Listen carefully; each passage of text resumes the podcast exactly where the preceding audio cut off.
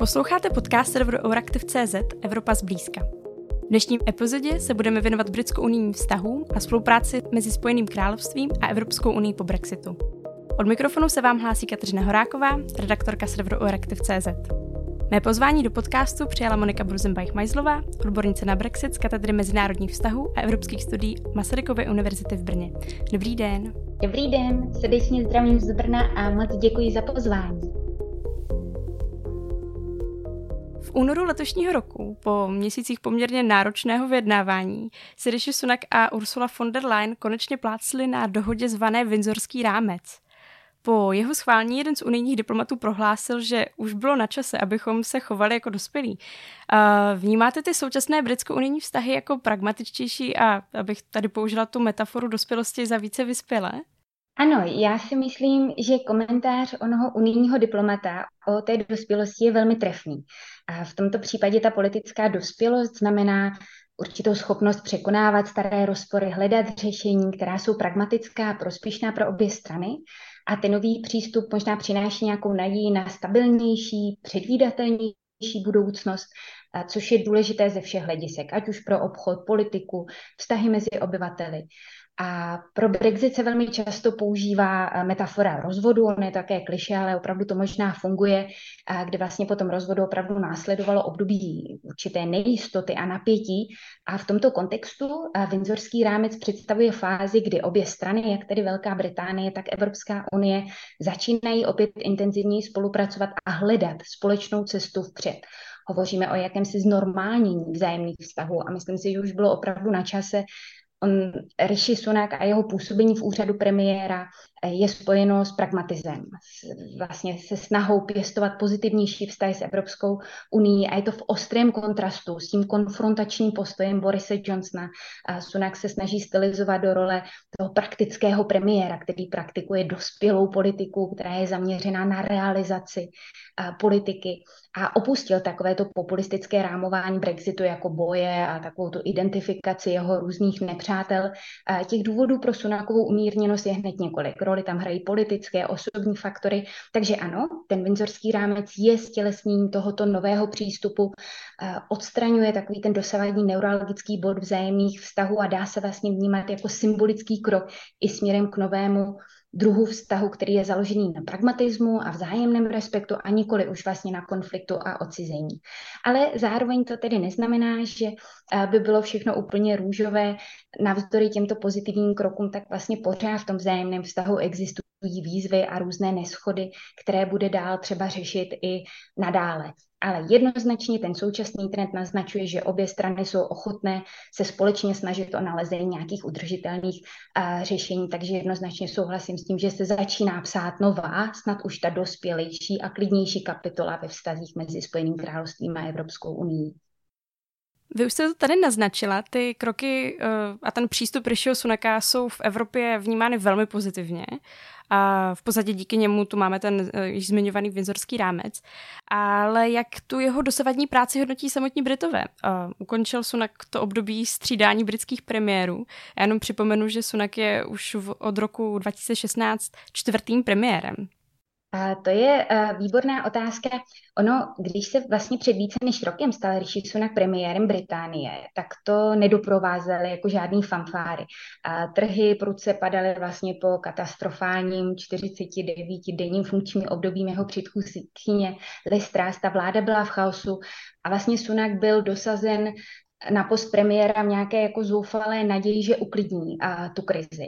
A vzhledem k tomu, že vlastně strana právě vystřídala vlastně dva premiéry ve velmi rychlém sledu, tak vůbec nebylo jasné, jak dlouho vlastně by nakonec mohl zůstat v té funkci. Teď vlastně o rok později vidíme, že je stále v dané pozici na postu premiéra. Ta Británie je z toho největšího chaosu snad venku, trhy jsou uklidněnější, on pomohl vlastně opravit v uvozovkách ty vztahy s Evropskou unií. Přinesl do premiérského úřadu jistou míru klidu, pragmatismu, rozvahy, která tam dlouho chyběla. A na straně druhé, ale ta jeho pozice vůbec není jednoduchá. Blíží se parlamentní volby, pro Sunaka vůbec nebude lehké získat voliče. Jeho popularita klesá, popularita strany ruku v ruce s tím vlastně klesá také. Konzervativci se teď vůbec nevedou třeba i v těch různých doplňovacích volbách. Ty průzkumy opakovaně vlastně naznačují masivní náskok opoziční lejbristické strany, místě až o 20%. A zemi vlastně sužuje pořád ekonomická, energetická krize, obří inflace, je pravidelně ochromována stávkami. Ten zdravotnický systém se taky vlastně nachází neustále na pokraji kolapsu. A navíc samozřejmě na popularitě konzervativní strany nepřidávají ani ty minulé kontroverze, které se točily kolem večírků, kdy se vlastně porušovala pravidla lockdownu a všechna ta ekonomická rozhodnutí, která vedla vlastně k finančním turbulencím. Samozřejmě můžeme říci, že vlastně jakýkoliv premiér by měl problémy ukočírovat takhle náročné situace, ale v britské společnosti vlastně převládá i takový ten sentiment, že zkrátka konzervativní strana už je u vlády strašně dlouho, vlastně vládne 13 let, což je opravdu hodně, hodně dlouho, tak dlouho tehdy vládla New Labour vlastně pod vedením Tonyho Blaira, následně Gordona Browna. A to znamená, že vlastně jen těžko teďka třeba můžou konzervativci operovat s takovým tím klasickým narrativem, že za všechno to špatné může opozice. Jedním z těch konzervativních premiérů byl také David Cameron, který vlastně může v úzovkách za celý proces odchodu Velké Británie z Evropské unie. Ten se poměrně překvapivě tenhle týden nově stal ministrem zahraničních věcí. Jakou roli může v těch vzájemných vztazích sehrát právě on, když v úzovkách on je tím strůjcem Brexitu? Ano, toto jako rozhodnutí obsadit Davida Camerona na post ministra zahraničí je opravdu šokující. Myslím si, že nám jako ukazuje, že vlastně britské počasí a britská politika mají společnou jednu zásadní věc, a sice tu, že ani u jednoho vlastně nevíte, co čekat. A teď se to opravdu ukazuje, že už dávno vlastně neplatí, že Britové jsou nějaký nudní suchaři. Prostě britská politika je jedna velká dobrodružná jízda, jednou nahoře, jednou dole, tam a zase zpátky. V některých případech vlastně opisuje kruh, což se teďka děje tedy s Davidem a Cameronem, a je to prostě drama. Ano, on určitě vlastně jeden z odkazů právě Davida Camerona je to, že vlastně vedl extrémně neúspěšnou kampaň vlastně za setrvání Velké Británie v Evropské unii, je vlastně strůjcem Brexitu, to on vlastně vyhlásil referendum. Navíc vlastně ve svých pamětech sám přiznal, že v této oblasti naprosto selhal. Takže ještě uvidíme, co z toho bude, nicméně je to opravdu velmi, velmi neočekávané vlastně rozhodnutí od Rishiho Sunaka, od politika, který se vlastně neustále snaží prezentovat jako kandidát změny. Vlastně snaží se dlouhodobě teď vymezit proti mnohému, co tu bylo předtím, včetně právě předchozích konzervativních vlád. Vlastně není to tak dlouho, co prohlásil, že David Cameron je součástí vlastně toho neúspěšného statu quo. Takže to jeho rozhodnutí vlastně přivést ho zpět, takový politický comeback vlastně v tom současném ovzduší, jsem jako velmi, velmi zvědavá, co to přinese. A navíc samozřejmě ani v rámci Evropské unie nekvituje to rozhodnutí Davida Camerona vyhlásit referendum nějak jako pozitivně, takže bude velmi zajímavé vlastně sledovat, co to právě udělá s těmi vzájemnými vztahy. Ale myslím si, že tedy dobrá zpráva pro ně to rozhodně není. Vy jste zmiňovala několik problémů, kterým musí premiér Sunak čelit. Jedním z nich v minulosti bylo také situace na hranicích mezi Severním Irskem a Irskem. Tam právě díky Windsorskému rámci teď od začátku října platí nová pravidla. Nově se zboží přicházející do severního a ze Severního Irska řídí novým mechanismem. Pokud jde zboží z Velké Británie do Severního Irska, ve kterém pak zůstane zboží, se úplně vyhne hraničním kontrolám. Pokud však botuje dále do Irské republiky a potažmo dál do Evropské unie, prochází takzvanými červenými pruhy skrze hraniční kontroly. Mě by zajímalo, jak si v Belfastu tady ten nový systém po měsíci pochvalují a zdali ten systém přispěl k uklidnění situace na hranici mezi Severním Irskem a Irskem. Uklidnění situace na hranici myslím si, že určitě přispěl. On tu otázku hranice mezi Severním a Irskem, která opravdu dlouho představovala neuralgický bod v rámci těch brexitových a pobrexitových vyjednávání, tak řeší poměrně inovativně. Takže ano, myslím si, že může fungovat opravdu jako jakýsi bezpečnostní ventil, který pomůže udržovat to napětí pod kontrolou. Ta nová opatření vlastně budou zaváděna postupně. přičemž ta opatření, která se vlastně týkají pohybu zemědělsko-potravinářských produktů, tak začala vlastně platit teďka od 1. října. Opatření, která se týkají třeba celních formalit a pohybu zásilek, tak vlastně budou platit od září roku 2024.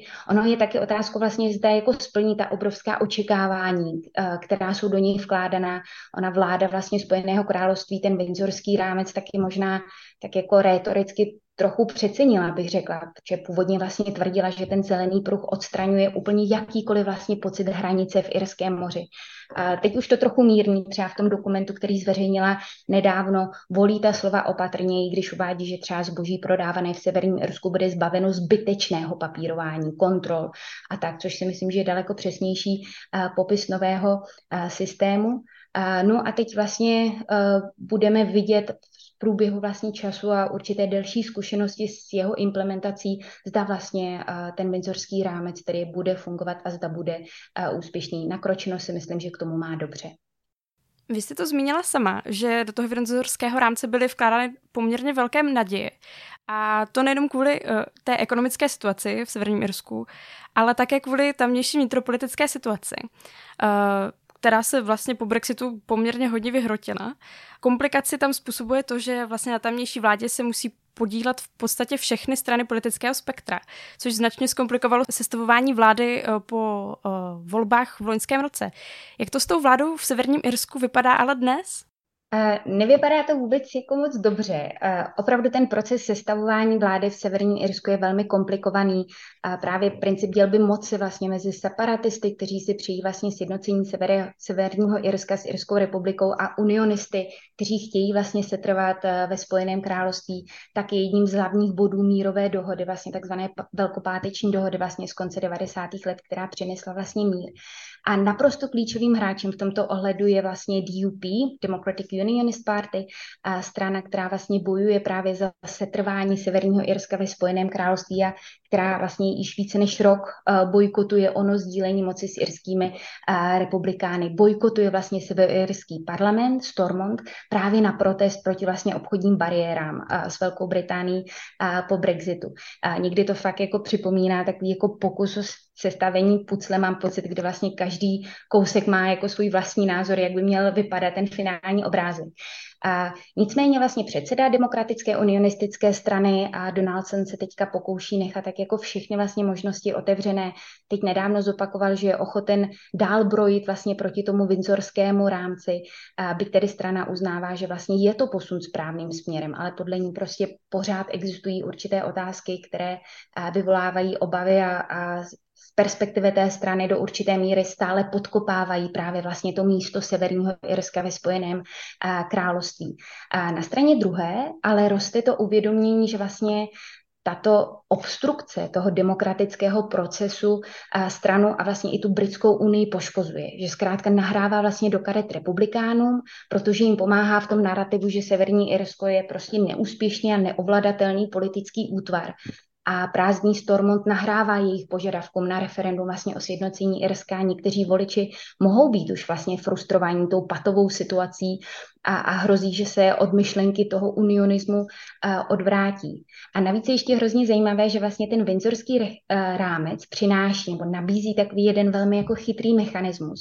On vlastně unionistům nabízí pro ně velmi atraktivní mechanismus, takzvané stormontské brzdy. A vlastně jedná se o novou pravomoc Stormontu, tedy severoirského parlamentu, vlastně pozastavit aplikaci nového právního předpisu EU v severním Irsku, avšak ten může být spuštěn pouze ze Stormontu. To znamená, že bude-li chtít vlastně DUP mít možnost tu brzdu jako spustit, tak bude muset přestat severoirský parlament blokovat. To se tedy zatím nestalo, minimálně ale tedy vlastně roste tlak na to, aby strana zaujala už opravdu nějaké definitivní stanovisko, protože to trvá už hodně dlouho.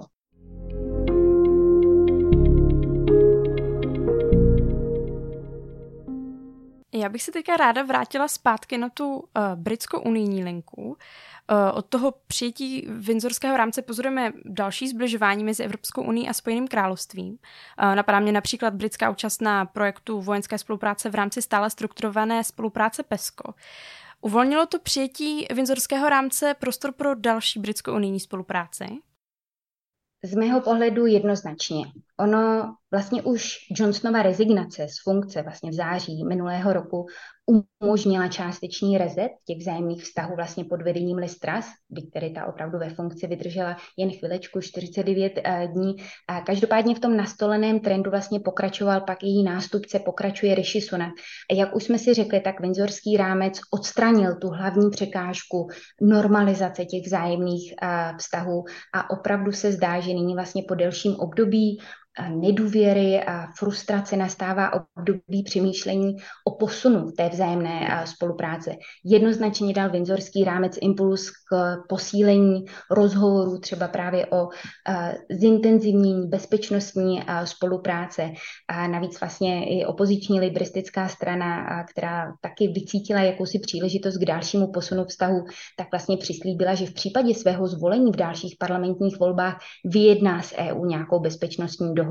Takže ano, jednoznačně to uvolnilo prostor pro minimálně debaty a diskuze vlastně o další spolupráci. Ale už máme třeba i Horizon deal a vidíme, že už určité kroky se vlastně začínají realizovat. Teď jste zmínila právě projekt Horizon a tomu bych se chtěla věnovat nyní. Projekt Horizon je vlastně výzkumný projekt, který v současném finančním rámci rozdává na výzkumné projekty až 95,5 miliardy eur. A Spojené království svým odchodem vlastně odešlo i z tohohle programu. Mě by zajímalo, jak moc stěžejní ta spolupráce na Horizonu je, protože Spojenému království se podařilo vyjednat dohodu a od začátku příštího roku se bude moci podílet znovu na tom programu a bude moci znovu čerpat peníze. Tak nakolik to je stěžejní pro britský výzkum? Je to velmi, velmi stěžejní. Ta věc je opravdu zásadní. Horizon Europe je jedním z největších programů financování výzkumu a inovací na světě. A je to opravdu velmi velký balík financí, který nabízí jedinečné příležitosti pro financování výzkumu, vědy, pro mezinárodní spolupráci. Takže teď jsou Britové zpátky ve hře a je to skvělá zpráva jak pro britské vědce, tak pro výzkumníky v celé Evropě, protože Velká Británie má zkrátka jedny z nejlepších světových univerzit, nejlepších výzkumných zařízení a vědců. Takže opravdu je to jako mít v týmu zpět skvělého hvězdného hráče.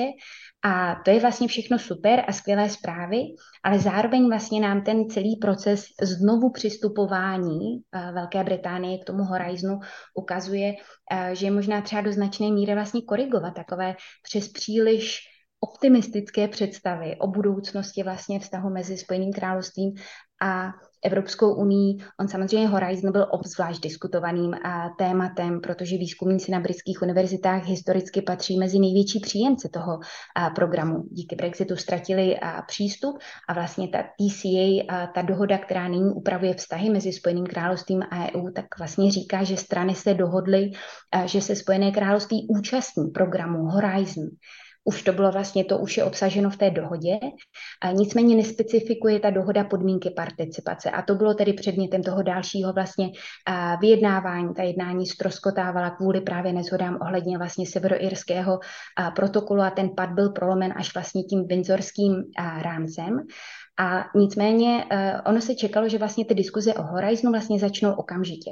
Ale stejně ta dohoda vlastně zůstala skoro 4 měsíce jako nedosažitelná, nedosažená, protože ty spory se potom točily různě kolem finančního příspěvku Spojeného království ohledně takového korekčního mechanismu.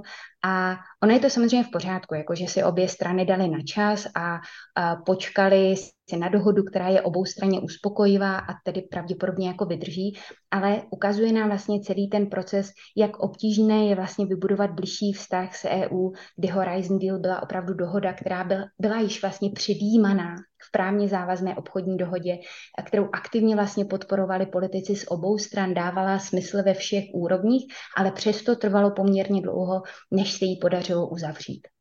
Z toho, o čem se tady bavíme, se trošku zdá, že Spojené království se snaží do Evropské unie znovu dostat, i když ty podmínky té spolupráce byly vlastně nastaveny už v té brexitové dohodě samotné. A můžeme tady tu spolupráci v programu s PESCO nebo i tady na tom Horizonu číst jako jakýsi návrat Británie do Evropy? Do určité míry vlastně ano. A zase, ono je něco takového samozřejmě jako velmi praktické a pragmatické z mnoha důvodů. Když si vezmeme geografii, zkrátka Spojené království a EU jsou jako doslova sousedé, s tím souvisí velmi úzká ekonomická vzájemná závislost a provázanost, kdy díky vlastně té blízkosti vlastně jsou navždy jako v úvozovkách odsouzení k tomu být na sebe úzce navázání jako přirození obchodní partneři. Jsou tam historické vazby, velmi hluboké, které nesmazatelně formovaly vzájemné vztahy a budou i nadále ovlivňovat ty vztahy. Společné bezpečnostní výzvy, kterým oba celky čelí společně, ale i jiné výzvy, například klimatické. A ono je možná ještě taky důležité si v té souvislosti uvědomit, že když mluvíme o Brexitu, tak na jedné straně můžeme mluvit vlastně ano, o té samotné události, o celém tom procesu, ale zároveň taky jde opravdu o širší vztahy mezi Spojeným královstvím a Evropskou unií. A ano, Brexit je jednoznačně významným procesem, ale zároveň je to vlastně jen jedna kapitola v tom dlouhém příběhu vztahů mezi Spojeným královstvím a Evropskou unií. Jde opravdu o hlubší problémy, než je jen proces Brexitu. A ta komplexnost vztahu mezi Velkou Británií a EU je tak obrovská, že vlastně přesahuje všechny tady tyhle bezprostřední politické nebo hospodářské otázky, už jen prostě proto, že konfrontuje Spojené království s mnoha otázkami, debatami, které se týkají tamní společnosti, samozřejmě politiky, ekonomie, obchodu, bezpečnosti, stranické politiky a tak dále, tak je vlastně otázka vztahu k EU velmi úzce spojená s politikou jako identity. A v tom smyslu, že možná více než jakákoliv jiná vlastně politická rozhodnutí nebo procesy je Brexit opravdu velmi hluboce spjat s otázkami vlastně národní identity, suverenity, vnímání autonomie a to z něj vlastně činí hluboce emotivní záležitost. Po těch brexitových jednání jsme ovšem ale mohli pozorovat jakousi únavu v těch vzájemných vztazích. A mě by zajímalo, jestli teď ten pragmatičtější přístup Rishiho Sunaka a taky tady to trošku ťukání na dveře, jak na to reagují vlastně v Bruselu. Vítají Británii s otevřenou náručí, nebo se pro Unii stala Británie spíš jednou z mnoha třetích zemí? Já bych řekla, že v tomhle opravdu jako Spojené království a Velká Británie zase si jako trošku jako odlišují a možná si jako vzdalují. Ona vlastně TCA, ona dohoda, která vlastně byla podepsána v prosinci 2020, tak obsahuje klauzuly, která vyžadují přezkoumání po 5 letech, což tedy vychází na rok 2026, protože začala vlastně platit od roku 2021. A toto přezkoumání bylo některými, zejména tedy liberistickou stranou ve Velké Británii vlastně identifikováno jako jakási příležitost rozšířit tu dohodu, jako jakýsi způsob, jak snížit třeba obchodní bariéry. A Kir Starmer, předseda vlastně liberistické strany, chce jít takzvaně jako stránku po stránce a vlastně tu dohodu nějakým způsobem revidovat. Brusel na tohle úplně neslyší a je velmi, velmi váhavý ohledně vlastně přepracování dohody. Evropská unie zkrátka nemá příliš velkou chuť využívat to, co spíše považuje za nějakou jako rutinní inventuru té dohody k vyjednávání nějakých podstatných změn. Pro Evropskou unii představuje TCA dohodu, kterou pečlivě vyjednala teprve vlastně před 2,5 lety. Stalo jí to hodně práce, hodně úsilí, hodně nervů a podle ní ta dohoda velmi pečlivě vlastně vyvažuje zájmy 27 členských států a navíc daleko více upřednostňuje třeba obchod se zbožím před obchodem se službami. To znamená, že vlastně z hlediska jako Evropské unie je to velmi dobrá dohoda a kromě toho vlastně Evropská unie má zkrátka na starosti jako i naléhavější a jiné problémy, ať už si vezmeme válku na Ukrajině, rostoucí napětí s Čínou, otázky migrace, ekologických záležitostí, digitální transformace. A vlastně všechny tyhle věci už dávno nahradily Brexit na seznamu těch priorit.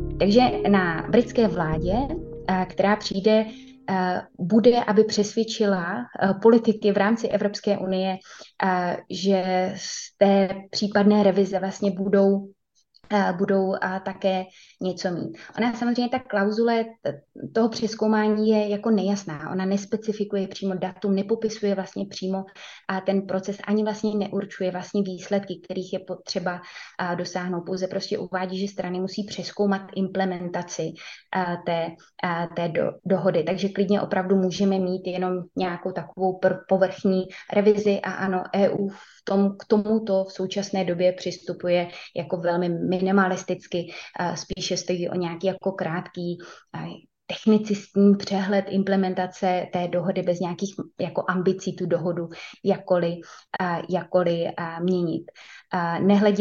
Nehledě na to, že by taková vyjednávání zase mohla trvat velmi dlouho. To, co vlastně chce vyjednat laboristická strana, ona hovoří o tom, že chce zahrnout třeba dohodu o veterinárních standardech, o vzájemném uznávání třeba profesních kvalifikací, o flexibilnějším uspořádání pracovní mobility, o ekvivalenci vlastně ve finančních službách.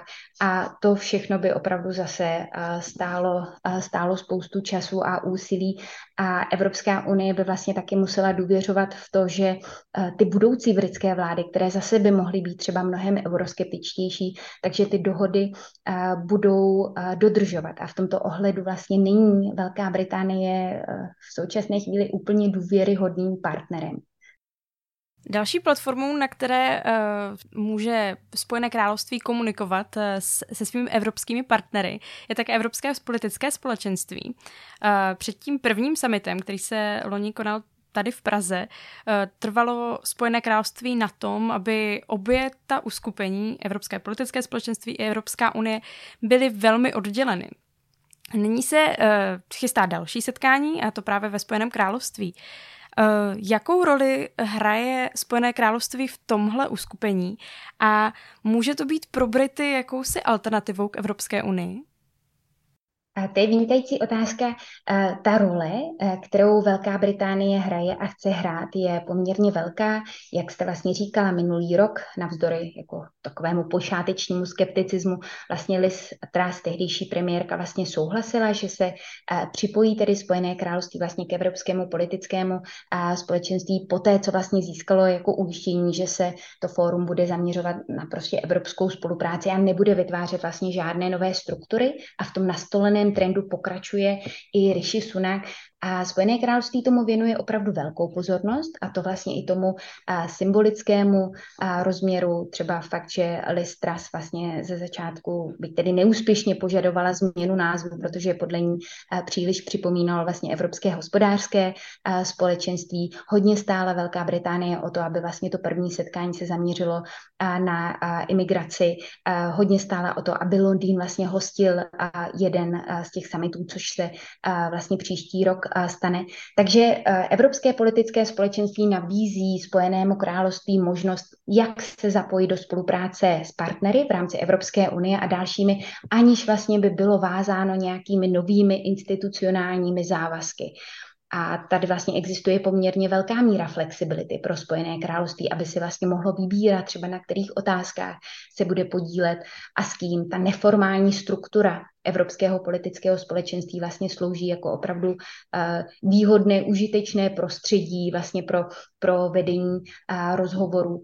Takže ano, přikládá tomu velkou váhu. Vlastně ten summit se příští rok uskuteční právě ve Spojeném království, což si myslím, že odráží vlastně touhu Velké Británie být vnímán jako důležitý hráč. A navíc vlastně i to, kdyby se jako Spojené království vlastně rozhodlo připojit k Rusku, k Bělorusku vlastně jako jediným evropským státům, které by se ho neúčastnily, tak by samozřejmě taky riskovalo to, že jako se dostane do nějaké jako extrémní politické marginalizace. Mě by ještě zajímalo, zda už víme, co Spojené království chystá na ten svůj summit. Jaká témata by chtěla zvedat během toho summitu? Tak to si myslím, ještě vlastně oficiálně jako nebylo oznámeno. Nicméně pokud bych si měla typnout, směří třeba, bude směřovat hodně i k těm jako bezpečnostním otázkám, vlastně kontext války na Ukrajině, což je vlastně taky jedna z těch oblastí, kde se hodně řeší, že třeba ta vzájemná budoucí spolupráce by se mohla ubírat. Takže myslím si, že to půjde tímto směrem, ale samozřejmě i třeba otázky vlastně té klimatické bezpečnosti, otázky vlastně zahraničního vněšování, možná digitální transformace, to jsou jedni ze žhavých kandidátů. Hostem dnešní epizody byla politoložka Monika Brusenbauch Meislová. Děkuji, že jste zavítala k nám do podcastu Evropa zblízka. Já děkuji moc krát za pozvání, srdečně zdravím z Brna a přeji všem posluchačům krásný zbytek dne. A moc děkuji za to, že se takhle důležitému tématu, jako jsou vztahy Velké Británie a Evropské unie, v rámci vašeho podcastu Evropa zblízka věnujete. Nashledanou a těším se zase někdy příště. Od mikrofonu se s vámi loučí Kateřina Horáková. Děkujeme, že nás posloucháte. Pokud se vám Evropa zblízka líbí, budeme rádi, když ji doporučíte vašim známým. Další epizody našeho podcastu najdete ve všech podcastových aplikacích. Tak brzy naslyšenou.